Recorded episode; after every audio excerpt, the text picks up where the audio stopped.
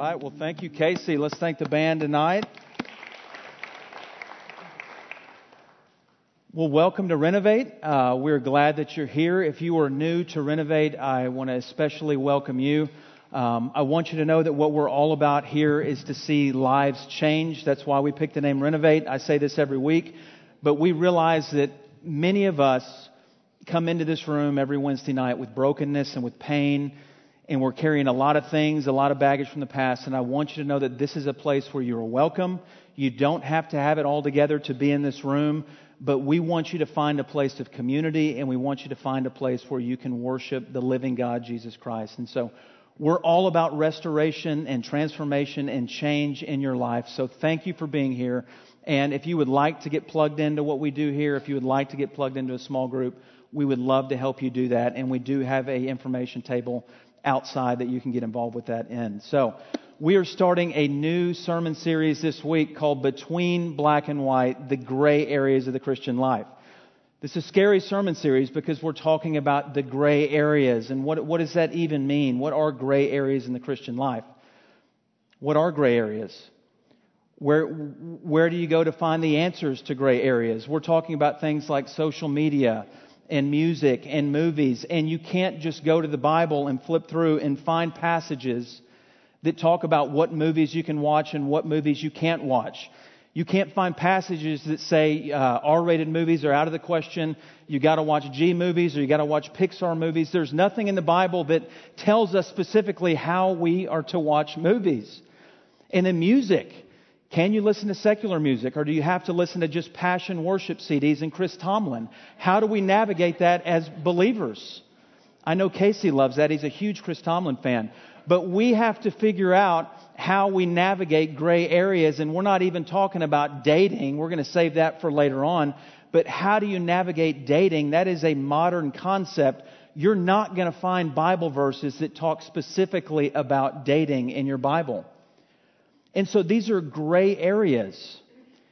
And because they're gray areas, we have a lot of different opinions in the Christian world about how to navigate these gray areas. And so for the next five weeks, we're going to look at social media. We're going to look at music and movies and alcohol and dating. And the goal of this series is to help you navigate the gray areas of the Christian life with wisdom and in a way that brings glory to God. And so the main theme, the verse for this whole series is 1 Corinthians 10:31. Many of you know this verse. Whether you eat or drink or whatever you do, do all to the glory of God. We want to help you live to the glory of God in all of these different areas, but sadly, Christians are terrible at living in the gray areas. We like to swing from one pendulum to the other when it comes to these particular nuanced areas in the Christian life. How do we do that? Some people um, go to one side of the pendulum and they say that that alcohol is from the devil. It's out of question. You don't want to do that. You don't want to be involved with it. Stay away. It's evil. And they build walls and keep people out who drink and look down on people who do. That's one side of the spectrum. On the other side of the spectrum, alcohol, you can do whatever you want. You can go wherever you want. You can consume as much as you want. It's this swing on the pendulum with music. Some people say the only kind of music you can listen to is Christian music. Well, what is Christian music? How do you define what Christian is when it comes to music? Is it the content or is it the, the uh, excellence that the music has done? How do you define that? We have pendulum swings in the Christian life. Living in the gray area takes great skill. And so tonight, we're going to talk about social media. And for each week, we have a video testimony from one of you we, that we've already filmed. And you're going to talk about, these five individuals are going to talk about how they've tried to navigate these very difficult areas. And so tonight, one of my good friends, Shay Aldridge, is going to share how he navigates social media. So take a look.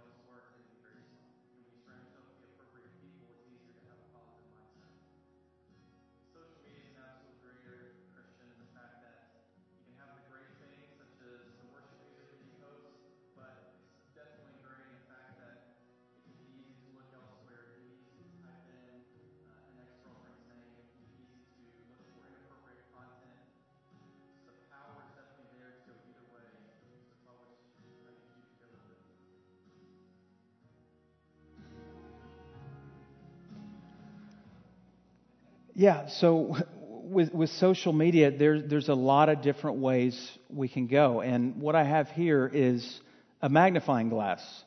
Uh, most of us have used a magnifying glass, especially when we were kids. We would go out and look at insects and things. And what a magnifying glass does is it takes an object and makes it appear larger than it really is. Some of y'all are laughing because you used it to burn the insects that you were looking at. And if you're still doing that, you shouldn't be in here. You should be in prison. But the, the purpose of a magnifying glass is not to burn things, to, but to make them appear larger than they really are. And so tonight I want to look at three ways that we navigate the gray area of social media with the magnifying glass as an illustration. And sadly, whoops, and there it goes. Don't need it again. That's good. S- sadly, what many of us do with social media is we use it to magnify our own lives in what we do with Facebook and Twitter and all of the other social media outlets is we do everything we can to make our lives appear bigger than they really are. And we go to great lengths to make what people see on the social media outlets about us as something much bigger than we really are. And there is a lot of pressure in doing that. In fact, I talked to one of the gals that's in this room, and she told me I could mention this story, but she spent three days trying to decide what her Facebook profile was going to be. She spent three days. She, she was obsessing over what that profile was going to be, be because it's so important, the image that you're projecting on social media. Over 1 billion people are on Facebook today and we only have one identity. And, and uh, Mark Zuckerberg said that in today's world with Facebook, you don't have different identities in different places. Now you just have one. And what we try to do is we try to magnify our own lives to make them look much bigger than they really are. And we've seen that. I, I've seen that in my life even before the days of Facebook. It's inherent in us, in our sinful nature, to want to make ourselves look bigger. I can remember when I was 13 years old there was a baseball tournament in Arlington, Texas, and I know I use baseball il- illustrations a lot, but that's what my life was growing up. And at this particular game, there was a group of gals who went to McLean Middle School, who we hung out with all the time, who never came to the baseball games, and they showed up to this game. And immediately, as a teenager, I'm thinking, I gotta, I gotta turn it on tonight. This, this is a big night. This is, this is the four for five night with some home runs and some diving plays okay, because they're out there watching me. And so immediately my mind shifts into, I got to start magnifying my game tonight. But I was playing first base, and I didn't get a lot of action at first base. And so later in the game, I thought, you know what? I'm going to get a little attention on myself. And so I'm going to call timeout. And what, what happens sometimes in baseball is one of the middle infielders or one of the infielders will call timeout and go give a pep talk to the pitcher. Just go out there, you know, all the attention is on you and the pitcher, and you're whispering something, and for some reason they hold their gloves up because they think somebody's trying to steal what they're saying. And so I'm, I'm going to go up there and get a little attention. I want to magnify my abilities as a baseball player. And so I was going to talk to the pitcher. He's going to strike out the side. And man, what did Tyler say to him? It must have been good. And so I'm 13. I still have baby fat. The girls don't even want to date me. I'm their best friend. And so it really didn't matter either way. But I start trotting out to the pitcher's mound, and about halfway there, as everyone's looking, because I called timeout, play stops, I trip over a little sprinkler head in the ground and literally face first into the ground, frozen. And I look out to my fellow comrades in the field, and they're all turning the opposite direction. Some of them are on the ground laughing. The whole stadium is laughing, including the girls. And so, what do I do? I abort mission, I get up, run back to first base, and act like that never happened. And at that moment, I didn't want to magnify myself. I wanted to disappear. And so it's get through the inning and get back into the dugout. But the reason I tell you that is because it's inherent in us. There are often times where we want to magnify our lives because we think that if we look bigger than we really are, people will accept us. People will love us. People will affirm us and validate our existence. And I do it today as a 35 year old pastor with Twitter. I'm looking at how many retweets I get. I'm looking at how many likes and I'm looking at how many followers so and so has. And, and I'm doing this comparison game. Why am I doing it? Because I have this need to be accepted and validated. And if I don't find that in Jesus Christ, I'm going to start looking for it in others. And what social media does is it gives us this much greater platform to try to find those connections and find that validation. 40 years ago, you only had a limited amount of people that you could try to do that with, but now we've got thousands of friends, some of you, hundreds and hundreds of friends, and we are obsessing over the image that we're projecting on social media. And it's draining and it takes a lot of work and it takes a lot of pressure and it's not worth it. We're trying to find satisfaction outwardly instead of upwardly. The only place you're going to find satisfaction is in Jesus Christ. And yet, what social media has done, which the purpose of it was to connect people, which is a good thing. And as we talk through these gray areas, all of these things are not, they're not inherently evil. It's what we do with them. And so I'm not saying that. We'll talk about this in a moment. But the problem is when we're trying to find our validation in what other people think about us.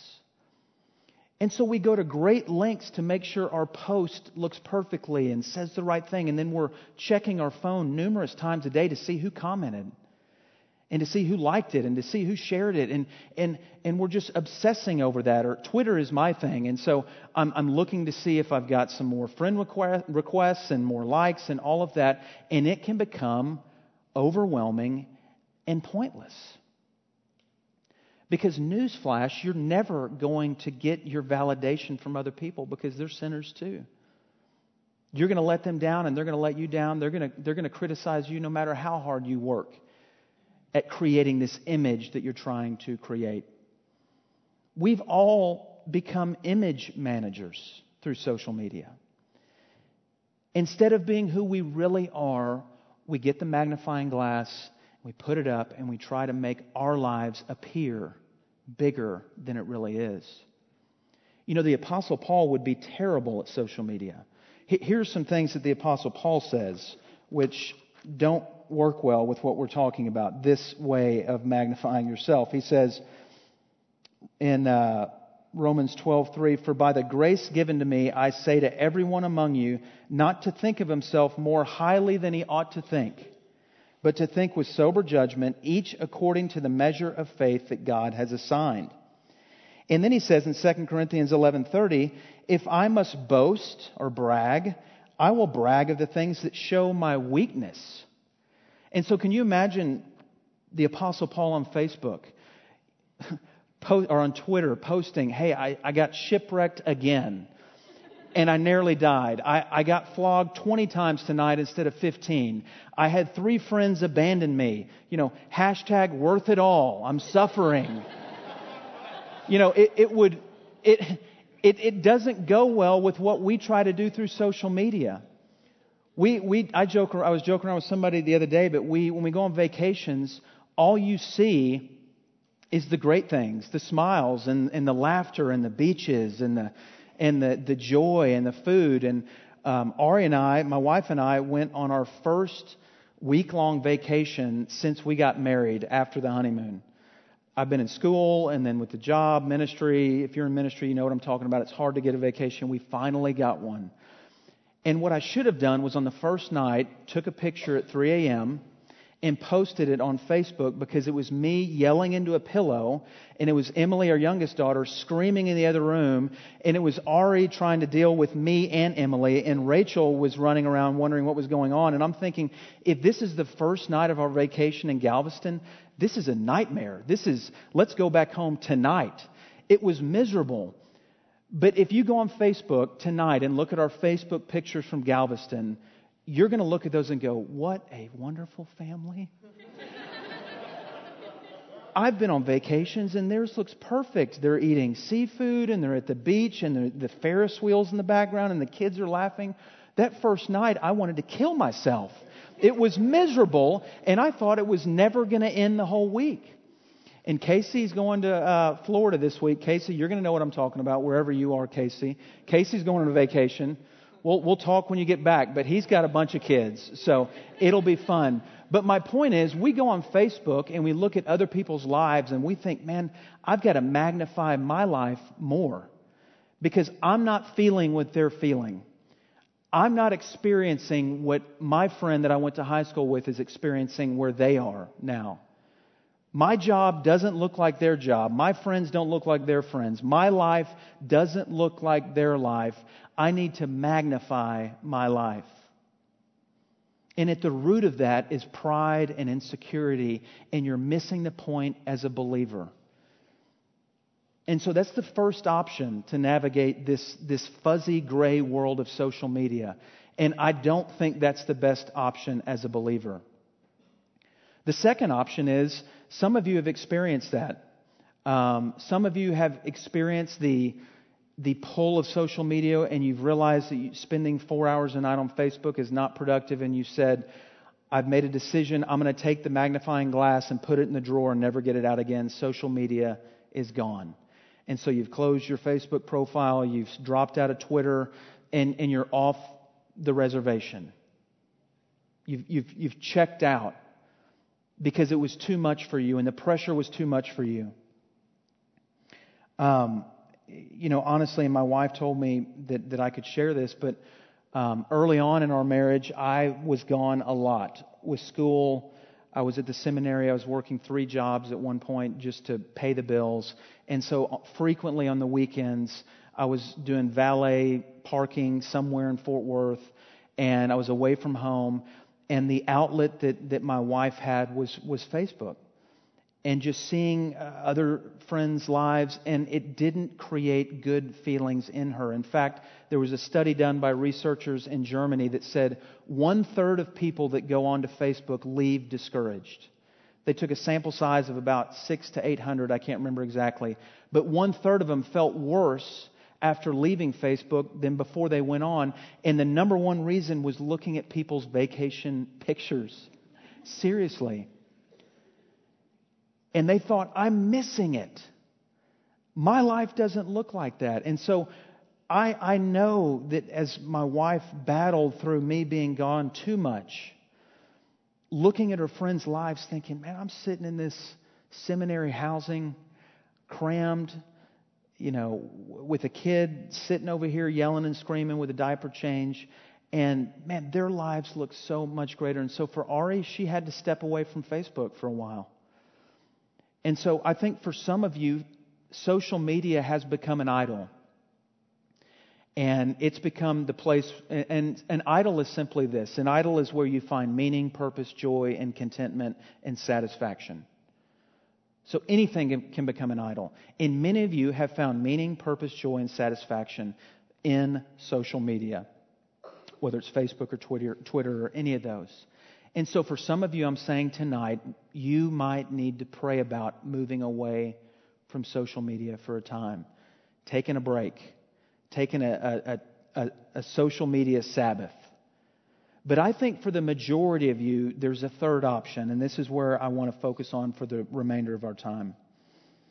I think the third option is that instead of magnifying ourselves, instead of getting the magnifying glass and making our normal, mundane lives appear much bigger, I think what we need to do is magnify Jesus Christ as Christians. I think we need to take what Jesus has done in our lives and let that come out with the platform that God's given us, which is social media. We have an amazing platform that people have never had in the history of civilization the opportunity to connect with so many people around the world. I just got back from a mission trip this summer in Brazil, and I'm still dialoguing with the translators one of them said, uh, My birthday's today, and he wished me, he said, Happy birthday to my favorite pastor, a guy in Brazil. That would have never happened 30 years ago. And so the opportunity to connect and to be a part of God's kingdom across the world is, is better than ever. And so I think the third way is the best way, and that's not to magnify yourself or completely move out, but to use the platform that God's given you to make Jesus look great not yourself. I love the passage, if you have your Bibles, John chapter 3. It's talking about John the Baptist. And just real briefly, I'm going to I'm going to set it up, but in John chapter 3, verse 22, it says, After this, Jesus and his disciples went into the Judean countryside, and he remained there with them and was baptizing. So Jesus started baptizing And John the Baptist had been baptizing before Jesus came. And in fact, in verse 23, it says, John also was baptizing because, and he said he was baptizing at Aenon near Salem because water was plentiful there and people were coming and being baptized. For John had not yet been put in prison. Now a discussion arose. Listen to this. A discussion arose between some of John's disciples and a Jew over purification. And they came to John and said to him, Rabbi, he who is with you across the Jordan, to whom you bore witness, look, he is baptizing, and all are going to him. So all of John's disciples were leaving and going to Jesus. And some of his guys were saying, Hey, man, look at what that guy's doing. Jesus, he's taking all your disciples. And John answered, A person cannot receive even one thing unless it is given him from heaven. You yourselves bear me witness that I said, I am not the Christ, but I have been sent before him.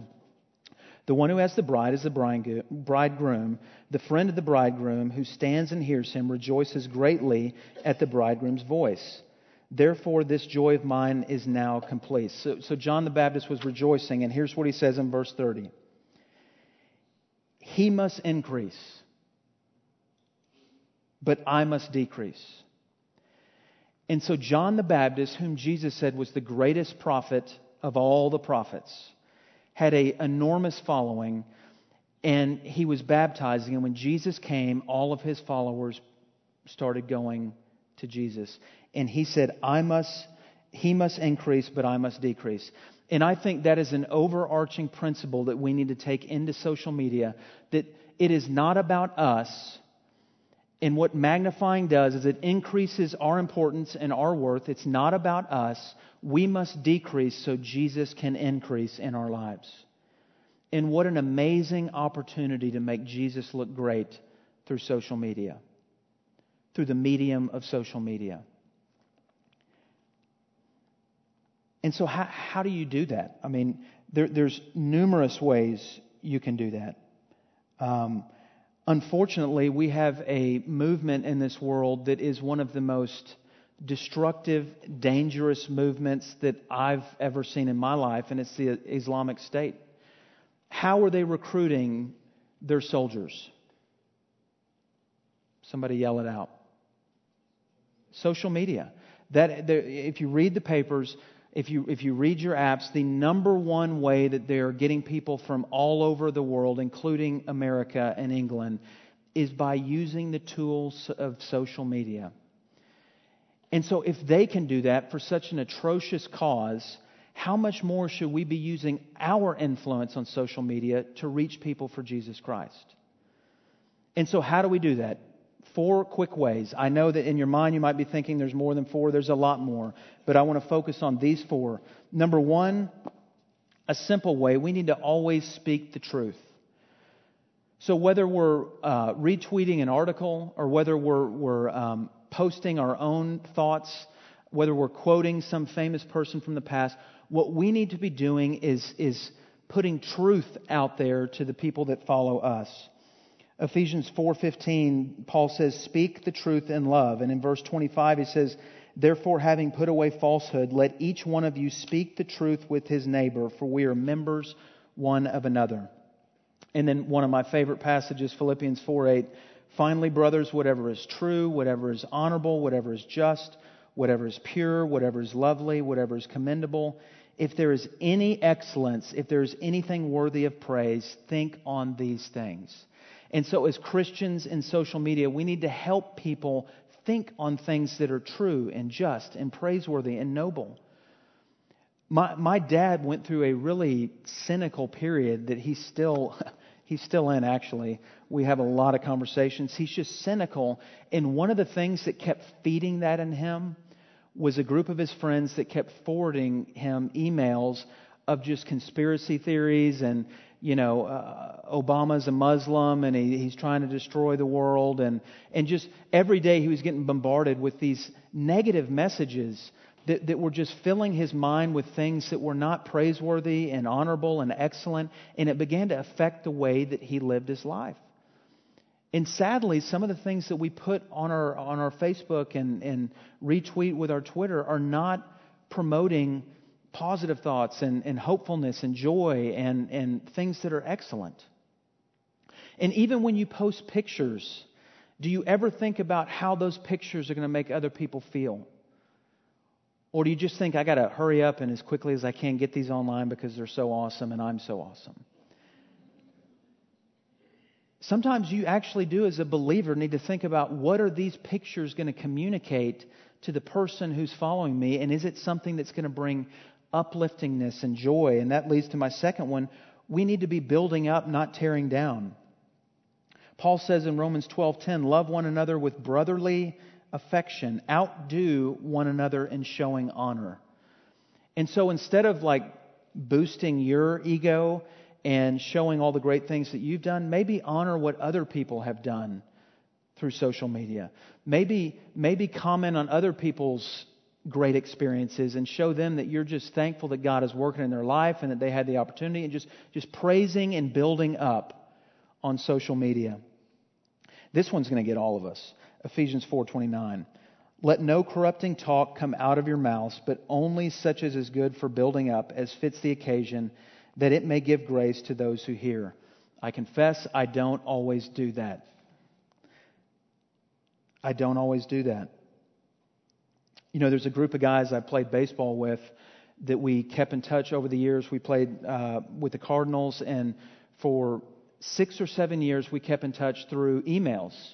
And so we would email the group and just talk about things that we're struggling with or questions that we have theologically. Let there be light. Um, questions that we had theologically, and, and we, we were just kind of rubbing iron sharpens iron, and we were going back and forth. And that thing turned into a blog, and we called it the E Fellowship, which is kind of a corny name. But some of those guys made it to the big leagues. And it became a, a, platform that, that we had hundreds and hundreds of people following the blog, and we were just talking about real life stuff and how we um, battled sin and how we struggled with sin and how we overcame that, and it became a blessing to a lot of people. And that leads to the third one share your story, but make Jesus the hero. And so I always counsel people when you share your testimony, don't share your testimony in a way that when people leave, they think, man, Tyler is, is a great guy. He really had a tough life, but he picked himself up by his bootstraps and made something of his life. Man, that's impressive. Tyler's impressive. Or, man, Tyler's life is jacked up. I don't know how he's going to make it. He's messed up. He, he's going through a lot of issues. On both sides, the, the, the person of focus is me in that testimony. But a good testimony shows transparency and vulnerability, but Jesus is always the hero. And so, even with this ministry that we've built, this, this idea of renovate, it's God who takes the broken house and makes it new. It's not us. But too often we, we share our stories on, online and it makes us look like the, the hero. And so people are commenting, man, you're, you're awesome, or man, I'm sorry you're struggling with that. And, and Jesus is nowhere in the equation. And so we need to make Jesus a part of our stories online as we share our lives. And then finally, the fourth one, always check your motives. Mark 7:15 there is nothing outside a person that by going into him can defile him, but the things that come out of a person are what defile him. Social media is not bad. But what it's done is it's given all of us this huge platform to show to, to open up our hearts and show people what's really on the inside. And so I'm pretty confident that I can go to y'all's Facebook profiles and your pictures and look at all of that and get an idea of what's really going on inside and what your motives are. Because ultimately it's impossible to hide. So as you're navigating this, this gray area of social media, you need to think about what are your motives? for posting this, for putting this picture on, for um, sharing this article or this story or this YouTube clip. What is the ultimate purpose? Is it to magnify yourself or is it to magnify Jesus Christ? And so I think all of us are in one of these three categories. Some of you have just checked out. And what I would say to you is, I want you to pray and see if maybe God is asking you to, to enter back into your circle of influence with a different mindset. Maybe not yet.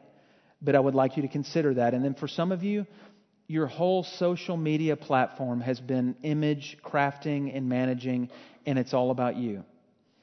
And you've got the magnifying glass, and you are doing everything you can to make your life appear a lot bigger than it really is. And then I do think, because I do follow a lot of you and keep track of what you're doing, a lot of you are using your platform to make Jesus look great. You're using your platform to share the gospel. And what an amazing place that Facebook, this one avenue, can reach over a billion people. And we've, we've even seen with that ice bucket challenge how something can go viral and make a massive impact. Um, and some of you are doing an amazing job. And so, um, in closing, as a ministry, how do we apply, apply this as a ministry, as, as Renovate? I think one of the best ways we can apply this is we need to start sharing stories of how God is changing lives. I think too many of us have kept these stories bottled up. I met with the volunteers on Monday night, and we just started sharing stories, and it's like, man, that's amazing. Holy cow, I didn't know that that person you know, had gone through that. Uh, you, you, know, life change is happening, but we're not sharing with our with the people that we influence this these stories. And so I think as a ministry, we need to use this platform to show the people in our worlds what God is doing through Renovate and how God is taking broken lives and making them new. And so this is the choice you have to make. This is week one, and every week there's going to be these kind of choices that you're going to have to make. It's gray. I can't tell you this is what you do exactly because the Bible leaves room. And so I hope that this gives you some direction. And I hope as we move through this series, you see that the answer is not to remove yourself from culture and be afraid of the gray. The answer is to move into the gray, but make Jesus look great in every single area of your life. So let's pray together. Father God, I do thank you that um, that even though you don't touch on every single detail of our lives in your Scripture directly, indirectly, there are so many principles and so many truths that can speak into all of these gray areas. And Father, I pray as a ministry that we would not be a ministry that just rejects culture and rejects these things that are nuanced and messy and fuzzy and gray, but that we would enter into them with confidence. That whether we eat or drink or whatever we do, that we would do it all to the glory of God. And so I pray that you would help me and all of the speakers that we have during these next uh, four weeks show the way to live in the gray, but to do it in a way that is winsome and compelling and life giving to people and that brings um, glory and praise to you. And I pray this in Jesus' name. Amen.